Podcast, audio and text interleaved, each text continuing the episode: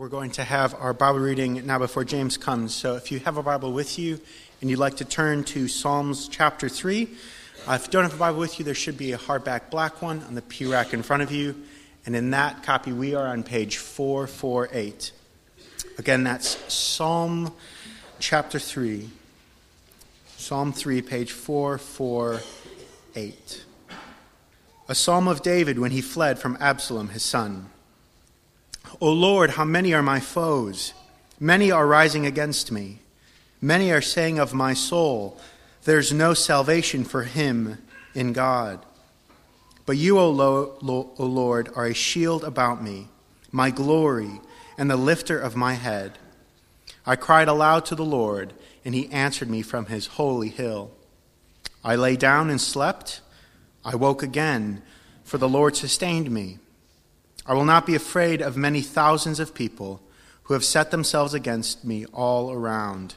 Arise, O Lord, save me, O my God, for you strike all my enemies on the cheek, and you break the teeth of the wicked.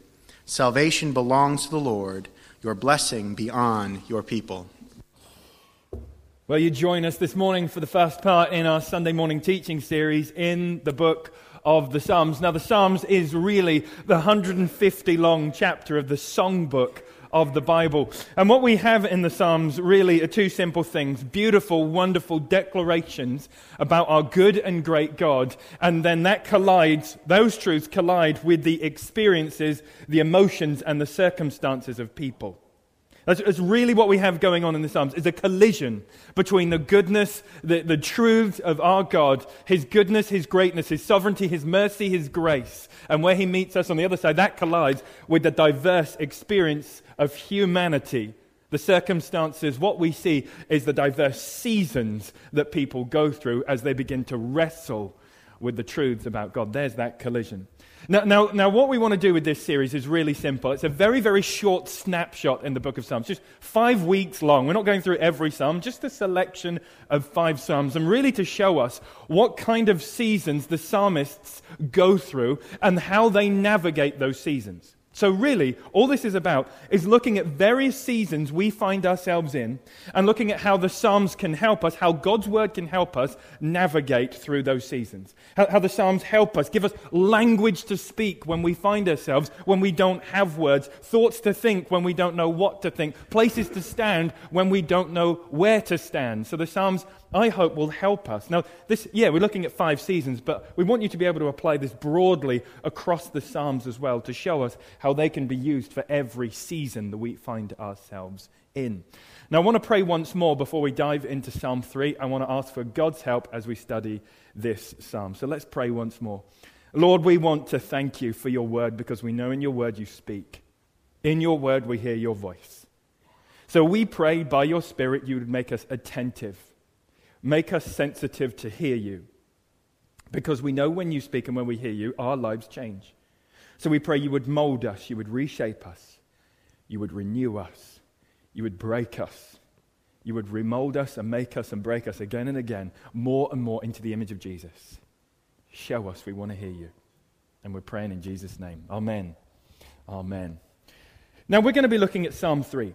And in Psalm 3, we find a rather famous Bible character called David in the middle of some rather fearful circumstances. His family is fractured. There is chaos in the home and in the family. He is faced with fear. But what I want to look at this morning is where David stands as he's in that season of fear when he's constricted, when he's pressed in from all sides, when he feels that fear, I want to ask the question where does David turn? What does he stand on? What truths does he run into and lean on when he finds himself in fear? Now, we all know what it's like to fear. Every single one of us. Fear is probably the most primal emotion of the human being. Babies enter the world, their cry is a cry of fear. As toddlers, as we grow up, we know fear. As children, as adolescents, young adults, middle aged adults, elderly adults, we all know what it's like to fear. Now, me specifically, I can remember the first big fear that I ever had as a human, as a child. And it surrounds my obsession for dinosaurs as a five and six year old. Now, I love dinosaurs. I had dinosaur encyclopedias. You asked me to name any dinosaur, I could do it. I could tell you the characteristics of the dinosaurs. I knew it all. And I loved it. And so one family member had the bright idea that me and my brother, because of my obsession with dinosaurs, should go to see Steven Spielberg's new 1993 dinosaur film, Jurassic Park. It's going to be a great idea. So me and my brother were taken off to the cinema. Now, I don't remember the first chunk of the film. I don't remember how the story unfolds. My only memory of this film is sheer terror. Now, you know the part of the film where the T Rex eats the goat, and as they're sitting there in the Jeep looking up, and then all of a sudden the wires kind of break, and the T Rex then starts to come out? I was so scared at this point. I remember getting off my cinema seat, crouching down behind the seat, person, behind, person in front of me, and not wanting to get up and see. And I can remember thinking to myself, I can hear all the action going on. I can hear this dinosaur growling and the bits of metal breaking and people getting scared. I've got to look up. I've got to peep up from my seat to see what's going on. Now, the moment I looked over my seat was the moment, that famous moment in the film where the T Rex suddenly roars. You know, when it, when it roars, it looks around and it roars and it's a huge roar. The cinema shook. It was absolutely terrifying. So I peeped up just at that moment to see this. And I can remember letting out a blood curdling scream at that point. I was about six six years old. Ah! So that moment, me and my brother were scooped up and we were taken out of the cinema. But this, this film had it left, its, it left an imprint on me. Because, because not just for a few nights or a few days, I think it was probably years after this film, I was convinced that in the dark corners of my home there were dinosaurs hiding, ready to eat me. So at the top of the stairs, I'd look down the hallway, there was a dark corner. I'd think to myself, I know there's a dinosaur at the end of the hallway and it wants to eat me. And then I started thinking my wardrobe. My wardrobe was probably only about four and a half feet tall. But for some reason, I was convinced there was a dinosaur inside of there. So every time I passed the, dino- the, the, the, wardrobe, I had to run pretty quickly because I didn't want it to get me. And then when I lay in bed at night, I thought to myself, there is a dinosaur under my bed. I, I don't know how it got in there. It's only six inches thick under my bed. But there's a dinosaur in there. I know it's there. And as soon as I close my eyes, this dinosaur's going to creep out with its claws and its sharp teeth, and it's going to wait till I fall asleep, and I'm going to be a tasty midnight snack. I am terrified of this dinosaur under my bed. Now, maybe you had fears like that growing up. I don't know if it was dinosaurs, but we have those fears growing up. We think, well, there's, there's something in the closet, there's something, we're afraid of the dark, or something in the dark, and they're afraid of something under our beds. Now, the thing is, and let's be honest here, when we grow up, we come to the knowledge and the truth that there isn't a dinosaur under the bed. But I want to be really honest because there are still things under the bed. We only find out when we grow up the things under our bed change. And we, we don't spend our lives afraid of a dinosaur at the end of the hallway. We now spend our lives fearing that financial strain that won't seem to let go. We fear the rejection of a loved one. We fear whether or not that cancer is going to come back. We, we don't fear a dinosaur in a four and a half foot closet anymore. We fear the future and everything it holds. We, we fear for a loved one as we watch them walk a path that we know they shouldn't be walking. We fear that boss who is constantly threatening us and having to go to work and face them. We fear the future. We fear the past. We fear that thing that we did back then and all of its consequences coming to light and us being exposed today. We, we don't fear a dinosaur under the bed. We, we, we fear loss of control. We fear the unknown. We fear our lives not amounting to anything. We fear the criticism of others. We fear what other people are going to say about us. We fear their opinions. We constantly fear. We can say our lives are marked by fear. You know what? There are still things under the bed. We just find out when we grow, they change. While lives so often are marked by fear. But how are we supposed to handle that, though? Because when we open the Bible, we read that our God is passionate for his people not to live lives that are marked by fear. I mean, as we go through the Bible, fear is mentioned hundreds of times. The words fear not mentioned 365 times, one for every day of the year. It's a huge deal in the Bible. We see that our God is passionate for his children not to fear the things that they don't have to fear as his children. Passionate about it. But still, we find our lives are marked by fear. We are scared of stuff. We can be gripped by fear. We know how it steals joy. We know how it steals peace. We know what those constricting chains of fear, concern, worry, and anxiety can do to us. We know how it paralyzes us. But what do we do with it? How are we supposed to fight it? How are we supposed to face it? What truths do we need to lean on, in on? Where do we, what do we need to see? Where do we need to stand? Now, now, in Psalm 3, we find David in the midst of a very, very fearful situation. And there's something key about what David does that I want us to see. David looks past the fear. And I want to see what he actually looks to. So, David looks past the fear. And I want to look how he responds to the fearful situation, what he sees, what he leans in on, what he stands on. Because if we can answer that question, then maybe we can be equipped as we face the fear in our lives and as we navigate a season of fear, we have something to look to and stand on too. So why don't we dive in to Psalm 3? Now, a little thing we need to, I think something we need to make, I need to make clear before we dive into this. I don't want to trivialize the intensity of some of our fear. You know, some of the, the anxiety, the concern, and the worry that we face. I don't want this to trivialize the intensity of the fear that we face. What I would like Psalm 3 to be is exactly what these truths that David talks about are for him. What I want us to do is to kind of stand under the waterfall of the truth of Psalm 3 and have this wash over us so that we can find something of a balm for the weariness in our fear.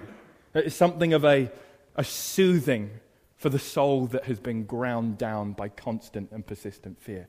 Maybe as we read through Psalm 3, we can feel a, a, kind of loosening of the, the chains of fear that have kind of constricted around us. Maybe we could experience something, something of that. So let, let's dive into Psalm 3 right here. And I want to set the scene with the first two verses. David sets the scene for us. Look at this. O Lord, how many are my foes? Many are rising against me. Many are saying of my soul, There is no salvation for him in God. So, so David sets the scene for us right there and tells us that there are people against him. That's the cry of his heart. That's what he writes down in this psalm. That's what he prays and sings out. Everyone seems to be against me. Now, the suggestion of scholars are that this is, this Psalm 3, is part of a very specific experience in David's life. And that is when his son Absalom turns against him. Now, I know most of us in here, even if you're new to church this morning, you've probably heard about the Bible character called David. I mean, this is the same David who defeated Goliath as a shepherd boy. Well, this David grows up to become a legendary king in Israel. He achieves legendary status as the king of Israel. So, under David's reign as king, the borders of the country expand. There is relative peace across the land. The, the economy and the wealth and the prosperity of the country grows. But most importantly, under the reign of David, the spiritual life of the nation of Israel is as good as it's ever been. They are focused upon the Lord, worshiping Him as He deserves, as He should be, as He has called His people to do. So David achieves this legendary status. Now, we look at David's life and we see that he achieves this status amongst the people of Israel, but we often miss how badly the end of his life actually finished. Now, now, yes, he did have that, that status. He was the kind of king that every other king was graded against. That's, you know, the kings that come after David, they're graded against David. They're either a great king because he had a heart like David, or a bad king because he was nothing like David. But the last chunk of David's life, he gets things very, very wrong. There's a serious sin that has serious consequences and just sends his home life spiraling out of control. Now, one day, David gets up. He looks across the city and he sees a woman named Bathsheba. And he says, I want that woman. Regardless of whether she has a husband or not, I want that woman. So, being the king, abusing his authority, he does exactly that. He ends up having her husband killed, and he takes her as his own. But then he begins to feel the consequences in his home as things in his life just begin to spiral out of control. And it's absolutely heartbreaking. One of his sons, Amnon, ends up raping his half sister, David's daughter, Tamar. Another brother, Absalom, is so, uh, so furious with Amnon that he ends up killing his brother. And it just gets crazy because Absalom then has to flee and he's in exile. David refuses to see Absalom because of the pain he's inflicted. But while Absalom is away, David's son, he starts to get more and more upset. He begins to get bitter. He begins to get resentful. his heart begins to turn towards, against his father David. And we can pick up the story in 2 Samuel chapter 15, verses 13 and 14. And the messenger came to David saying, The hearts of the men of Israel have gone after Absalom. Then David said to all his servants who were with him at Jerusalem, Arise and let us flee, or else there will be no escape for us from Absalom. Go quickly, lest he overtake us quickly, and bring down ruin on us and strike the city with the edge of the sword. Continue on in 2 Samuel chapter 15. But David went up the ascent of the Mount of Olives, weeping as he went barefoot and with his head covered. That is a sign of mourning. And all the people who were with him covered their heads, and they went up weeping as they went. So, what's happening here is that David's son has turned against him. David's son Absalom has increased kind of his own authority. He surrounded himself with people who are disillusioned with David's reign, and he's coming into the city to try and overtake his dad's reign. David then has to flee because he doesn't want this conflict. And it's in that moment that David writes Psalm 3. As his fractured family seems to be falling apart, these chaotic circumstances, David is in that kind of a fear. So we reread verse 1 O Lord, how many are my foes? Many are rising against me. Do you see? That's where David is writing from. A place of heartbreak, a place of family chaos, but most assuredly a place of intense fear. I want you to see the first word of verse 3. But you, O Lord, but. So we know there's a contrast coming. David's framed the fearful circumstances in verses 1 and 2. And in verse 3 down to verse 8, you will see some amazing statements about the characteristic of our God. David, in the middle of his fear, sees, leans in on, stands on the truths of the character of God. Now, I want to read through verses 3 to verse 8, and as we go, just kind of make a mental note of all of the attributes of, of God that David states. Maybe if you want to un- underline as we go, you can do that too, but look at verses 3 to 8. But you, O Lord, are a shield about me, my glory, and I love this, and the lifter of my head. I cried aloud to the Lord, and he answered me from his holy hill. I lay down and slept. I woke again, for the Lord sustained me. I'm not afraid of the many thousands of people who have set themselves against me all around. Arise, O Lord, save me, O my God. For you strike my enemies on the cheek, you will break the teeth of the wicked. Sounds awful, but he's stating God's justice there. Verse 8 Salvation belongs to the Lord, your blessing be on your people. Now, you see what David does, and I think this is absolutely key. Notice some of those attributes. God, you are my shield. You are my glory. You're the lifter of my head. You are the one who hears me from my holy hill. Your translations might say he's a defender and he's a deliverer. My translation here says that he is a salvation. David just continues because he recognized all of the attributes of his God. So, in the place of fear, in the season of fear, in the chaotic circumstances that seem to be spiraling out of control, David stands on the truths about his God that he already knows about his God. You see that? In the fear, in the chaos, David stands on the truths he already knows about his God. Now, I think with what we've just read from verse 3 to verse 8, we can categorize what David recognizes and what he sees in three ways. Three key things that kind of give way to everything he says in Psalm 3 about his God. Okay? The first one, the first thing I think that underpins, this underpins everything David is saying.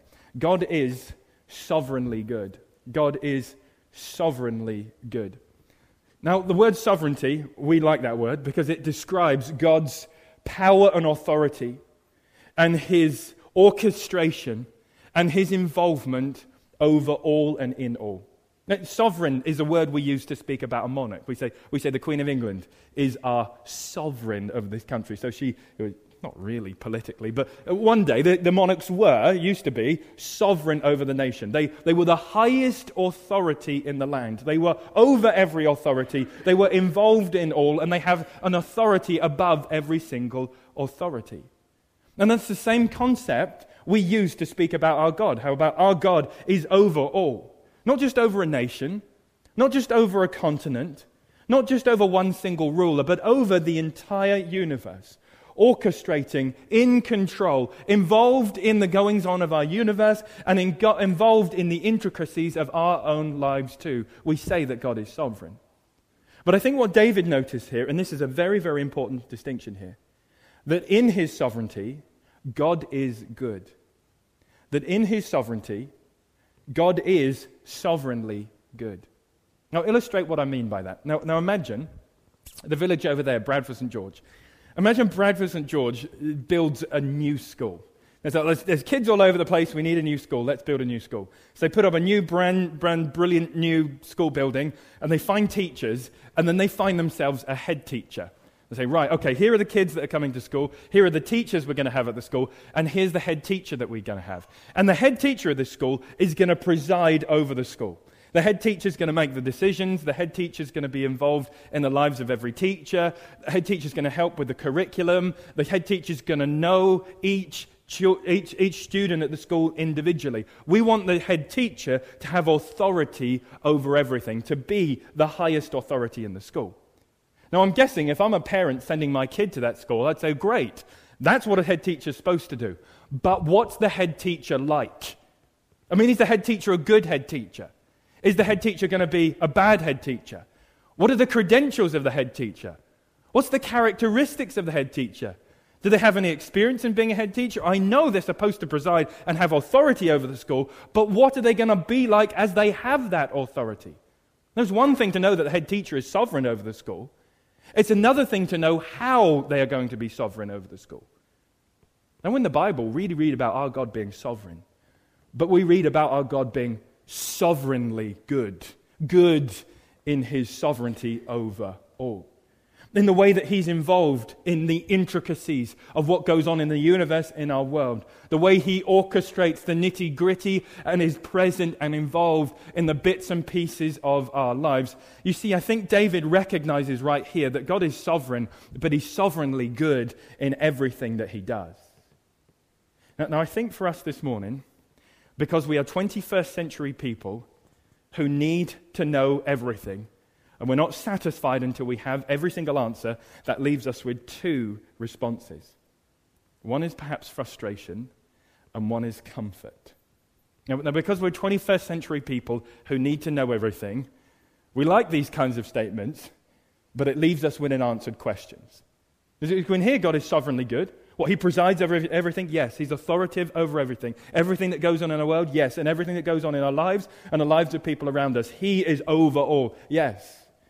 Well, that has unanswered questions that come along with it. Well, if he's sovereignly good, then why did that happen in our world?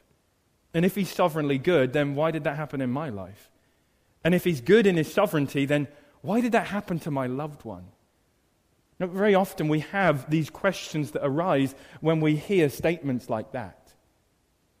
But we do need to adopt a place of humility that just about every people group, every culture, and every nation has had to adopt throughout history. 21st century people like us want the answers to everything. We want to know why. Uh, sometimes we get the answers why. Sometimes we find out. Sometimes we know. But the majority of the times we don't know why. And the call for us, like all of the people throughout history, is to adopt that place of humility and say, actually, we don't get given all of the answers that we need, but we do know He's sovereignly good. The second thing, our second response, is one of comfort. Because if God is sovereignly good, then we have a truth to find comfort in the midst of our fears. If He is sovereignly good, then He is good in all that He does. If He is sovereignly good, then He's seeking His own glory but he's also seeking the good of those who belong to him. If God is sovereignly good, then he's in it for his glory and our good too. You see that? If God is sovereignly good, then we have a comfort in our fear. Famous theologian John Calvin used to look at God's sovereignty and say, Look, God's will for the world, he used, I quote, he says, it's an abyss. We can't get to the bottom of it. But what we can do with the truth of God's sovereign goodness is to take comfort in the fact that He is over all, that He is involved in all, and that He is behind all. He is involved. We don't have the answers, that's for sure. But this truth is a truth for comfort. And that's the comfort that David turns to in his fear. Okay, second thing that I think David sees here is he sees God as a refuge. Now, I know this word refuge doesn't crop up in Psalm 3, but the words David uses to describe God really do show us that God is a refuge. We'll see right there, He is the lifter of my head. He is a shield. Your translation might say He's a deliverer. My translation says He's salvation. Might say He's the defender. He's, he's the lifter of my head. He's, he's, you could just keep going. That psalm just littered with statements of God being a place that David can run to in his fear. Imagine a child hurt themselves or in fear, running into the arms of their parent or guardian. And as, as, as, their arms wrap around them, they get showered with kisses and their tears wiped away. It's that kind of imagery right here that David understands his God. Think about the hymn, Rock of Ages, cleft for me, let me hide myself in thee. That is what David recognizes that God is a refuge. And then, thirdly, God is attentive. He, he hears me from his holy hill, David says. He hears me when I speak. Do you see what David recognized? God is attentive in his presence, God is attentive in his prayer hearing, and God is attentive in that he knows our needs. David recognizes as he says, as he sings out, as he prays out these attributes of God, he is recognizing here that God is attentive. Attentive in presence, attentive in prayer hearing, and attentive in that God knows his needs. Now, there's something really key about all of this I think we need to recognize here. You see, when David is in a fearful circumstance, when he is constricted by fear, Faced with something fearful on all sides, his family is falling apart. He doesn't really know what to do, but he's just fleeing. Something we need to see. David doesn't say, God, I'm in this fearful place. If I could just be set free from everything in my life that might possibly ever cause me fear, then I would live the fearless life that you are calling me to live, and I can live as a child of God. David doesn't say. Now, it might be nice, it would definitely be nice if that fearful situation would go. But David isn't saying, just set me free from anything fearful, and I know life will be great. No, what does David do? David recognizes that in the fearful situation, he needs to know the character of his God. David recognizes, I have got to see past the fear. I've got to look past the fear and to see the character of God. You know, so often in our own lives, we think to ourselves, if I was just free from anything in my life that would, if I was free from the things that cause me fear, then I would be able to live that fearless kind of a life, that fear not life that a child of God can live. But if we spend our lives trying to get rid of everything that might possibly cause us fear, I don't think we could ever get out of bed in the morning. I don't think we could ever walk out of the front door. If I said to myself, right, in order to live fearlessly, I'm going to get rid of everything that could possibly cause me fear at any turn, I couldn't get out of bed in the morning. You see, the biblical framework, and certainly this framework in Psalm 3, to live the kind of fearless lives that God calls his people to live, the kind of fearless lives that is available for God's children to live out, this is found not in running away from fearful things, but cultivating an attitude, cultivating a perspective, cultivating a knowledge of how big God really is over it all. You see that? Living that fearless life that is available to the children of God is not by running away from everything fearful. Everything can cause us fear. Everything can make us anxious. Everything concerns us, everything worries us. If, if being fearless was running away from fearful things, we wouldn't leave the house. But cultivating that fearless living is found in, in, in knowing, in, in leaning into, in standing on, and standing under the truths of who our God is. David looks past the fear to see the character of his God. David looked past the fear to see that God is sovereignly good. David looks past the fear to see that God is a refuge. David looks past the fear to see that God is attentive.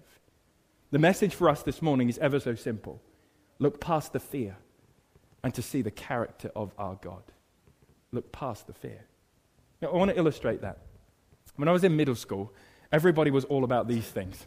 That's a magic eye.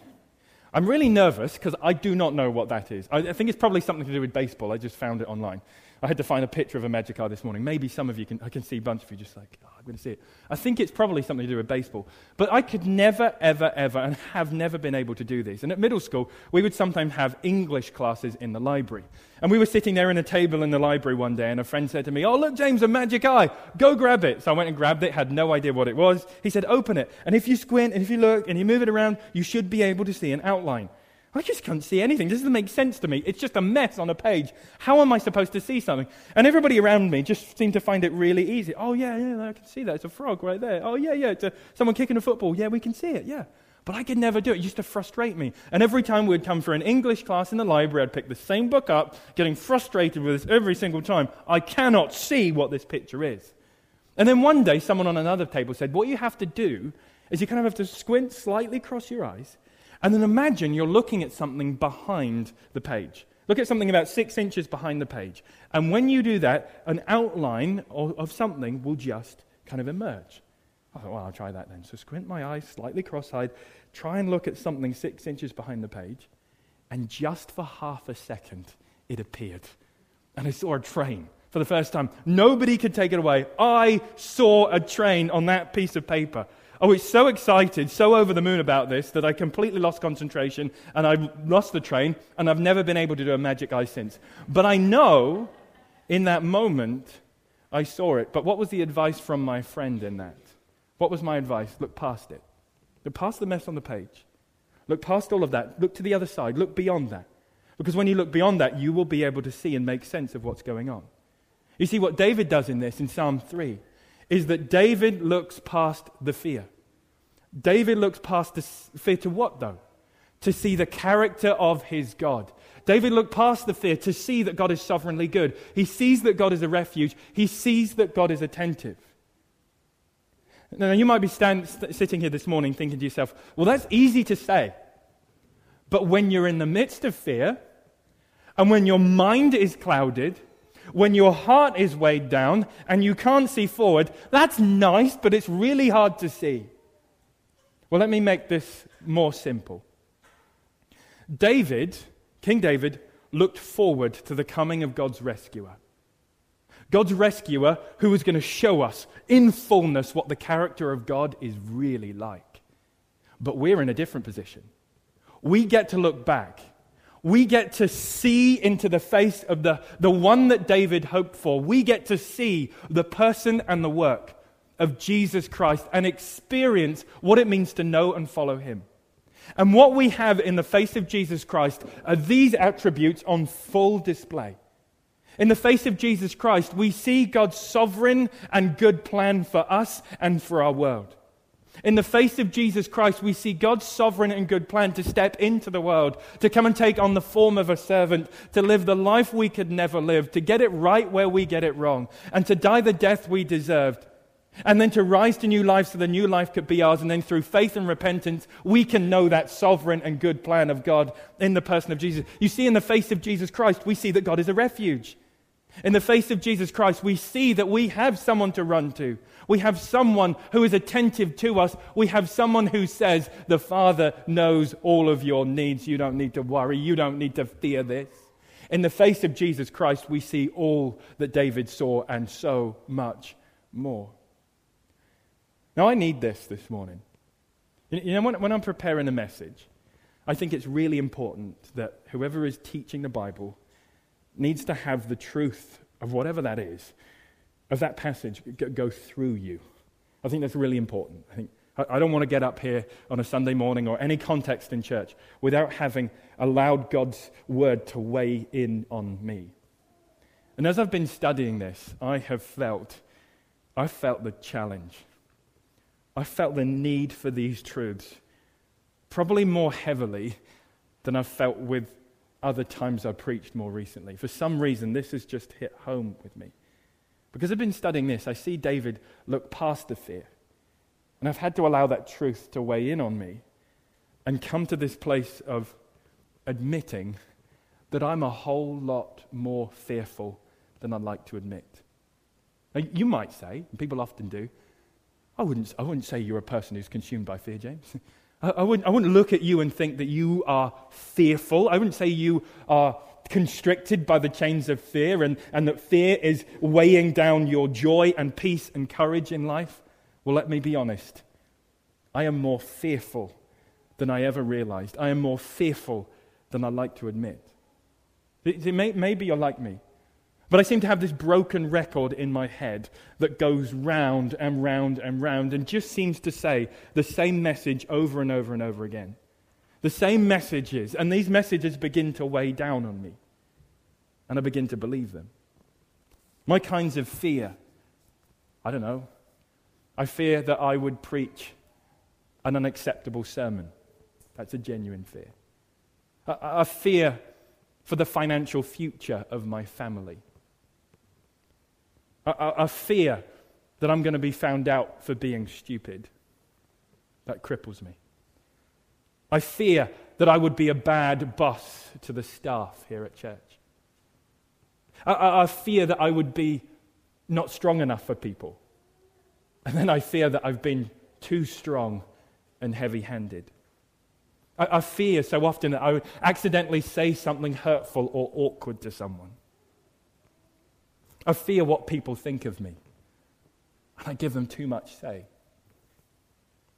I fear that I wouldn't be a good enough dad. I fear that I'm a rotten husband. I fear that I'd get ill and then leave the others in my life without the support that I think they really need. I mean, I could just keep going. My life is clouded by fear. But maybe in that, I need to see what David sees. It's not a maybe I do. And maybe you do too. Because I need to lean in on where David leans in on. I need to stand where David stands.